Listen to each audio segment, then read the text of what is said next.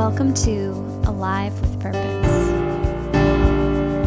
You are listening to episode 31 Alive with Purpose and Finding Freedom in Your Relationship.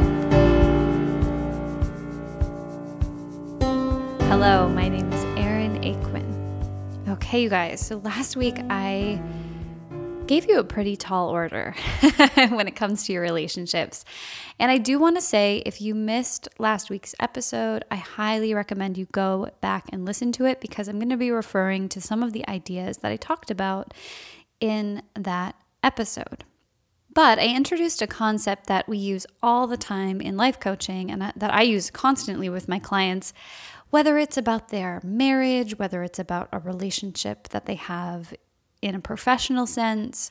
And it's just the idea that we want to be aware of the instruction manual or the checklist of things that we think other people should do, and then we let that dictate our happiness. So, anytime you have a list of things you want someone else to do, you have expectations for them, and you may also have things you don't want them to do, so things that are forbidden according to your checklist. And then you tie your emotional life to that. So you're happy when your boss says that they appreciate you, and you're sad when your partner doesn't take out the trash like they said they would. Anytime that you are emotionally tied to the actions of someone else, then you have a manual for that person. And when you get this on a level beyond just the intellectual, because I think a lot of people do understand this intellectually, you see those nice quotes on Instagram and Facebook all the time about how we are in charge of who we let in and how happy we are, and all of these kinds of very nice sounding things you hear those things, you see those things, but most of us still think like I would I will be happy when my partner just acts the way I want them to. I will be happy when my boss says the things I want them to. So I think yes, we get this on an intellectual level, but most of us are not actually living this way in our relationships. And I talked about how I was kind of lucky enough to happen upon a relationship where my partner really didn't have a big set of expectations for me. He really allowed me to just be who I am, and he loves me. And that's my job. My job in our relationship is for my husband to love me. And I have slowly, very slowly, I guess, uh, in the last four years of being married, come to recognize that that is his job too. His only job is to be there so that I can love him. And then what he does and doesn't do has so much less emotional weight for me now because he's not in charge of doing things to make me happy. He's allowed to do what he wants to do, and I'm allowed to do what I want to do. Which I think sounds so funny now to say that because we're all going to do what we want to do anyway. And yet, so many people in relationships think that they have to allow. So I even said it, but I have to allow my partner to do this, or I won't allow my partner to do that. And it gets so weird and messy and convoluted. So, what I wanted to talk to you about today was just how to start to separate this kind of stuff for yourself and maybe just start to see where you have a manual for your partner or someone at work. So, what I want to do today is give you a little tool that I love to use with my clients just to help you get some space and even just begin to see that you might be actually I know you are. I know you're you have a manual for someone in your life. But how do you start to see that? How do you start to separate that? And this tool is really simple, but I think that that is why it is so profound. And for this exercise, I am going to stick with a love relationship, a partnership, a marriage, just because most of us, I think, give a lot more space to strangers, acquaintances, even our friends, but we don't necessarily have that same level of ease when it comes to the person that we are in an intimate or intimate relationship or co-parenting with. So the first thing that you do here is you really get very very honest about all of the different expectations that you have for your partner. And the way that I like to do this is actually make two lists. So you're going to sit down and do this for your partner or, you know, any other relationship that you really want to focus on. And I want you to write the the list of things that they should do and the list of things they shouldn't do. So on the list of things they should do, it's in an ideal world. If you could just fine tune the person in question, your partner, and just make them so perfect. These are all the things that they would have to do to get to that gold star 100% perfect status to you. Then you're going to turn around and list all the things that they should never do. Because somebody could have gold star status by the actions that they take and the things they do that are good. But then if they turn around and they're doing some seriously sketchy things, according to you, then it's going to really, that's going to probably outweigh some of the quote unquote good things. So I want you to really spend time and be totally honest. I'm talking like if in an ideal world, my partner would um, send me flowers and chocolate every day. and in an ideal world, um, they would never complain that they were too tired. They would always be perfectly put together at all times. and at three in the morning, they'd be happy to look after our children if they were sick, all those kinds of things. So I want you to go nuts and get and really put down the truth about what you think your partner should and shouldn't do. And then once you've done that, then I want you to go back through and ask yourself very honestly why to each and every single one of those items. Why? What would I make it mean if my partner sent me flowers and chocolate every day? I would make it mean that he's thinking about me.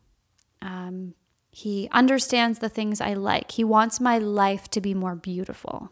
And then in the other list, what do I what would I make it mean if my partner was never upset with me? If he never felt too tired to spend time with me or look after the kids at 3 in the morning. I would make it mean that he loves me and he's always overjoyed to spend time with me and see me and he always wants me to get the best possible sleep even if he has to, he sacrifices his sleep so that um, I can wake up feeling good. So you go through every single one of these things. And I would really urge you don't just do this in your head, write it down because there is something so powerful about seeing this written down on paper. So once you've done this with your two lists, then I want you to really remember and go back to asking yourself who creates your feelings. Culturally, we think, and we've been programmed to think, that other people, what they do, affects us. There's this whole world of people who really think that someone else's energy or vibe or what they say or what they do can affect you. I, and I know a lot of people probably really like that because then they don't need to take responsibility for their own feelings and thoughts and all of that. But I want to suggest that it's actually far more empowering to have yourself be the one that decides how you feel and what you think. So, do you want your partner to send you flowers and candy to let you know that they're thinking about you, even if they don't want to do that? Like, what if they think it's the most frivolous, silly thing, and to them, it doesn't mean anything? They could just, they could just literally go online and have like automated orders sent to you and not really be thinking about you. Would you care? Or do you just like the way it feels to have those things sent to you? You just want to feel special and loved. And if so, how can you feel special and loved without that other person having to do anything? I love buying myself flowers, by the way. if I want candy, I can go to the store and buy candy too. I don't actually need my husband to do it. And if he did it every day, guess what? It wouldn't be special. So I can go and have flowers and candy whenever I want them, just because I want them, not because my partner has to do it to prove something to me. And I will insist that when you start to just loosen your grip on this kind of scorekeeping in a relationship or scrutinizing the other person, it gives you both so much freedom to be exactly who you are and just enjoy each other's company, which I think is a dream relationship. It's not about who did this for whom. We have so many of those relationships that are really contingent on a currency between you. So you give me this, you give me this money, and I will give you this service. That is how most relationships work in our culture. And there's nothing wrong with that, but it's really cool and really nice to have a relationship where you're not just looking to get something from the other person in order for you to give yourself permission to feel how you want to feel. I can give you another example of this totally from my experience, but I know you'll relate to it. Sometimes I just wake up and I'm not in a good mood. You know, I'm thinking a thought that is creating just like discomfort or irritation. And if I'm not willing to take ownership for it, I can find a reason to be irritated with someone in my house. You know, I can find a reason to be irritated with my three year old who is like skipping around the house and singing and like having the best time of her life. And I can just be like, oh, I'm so irritated. Why can't you just do this?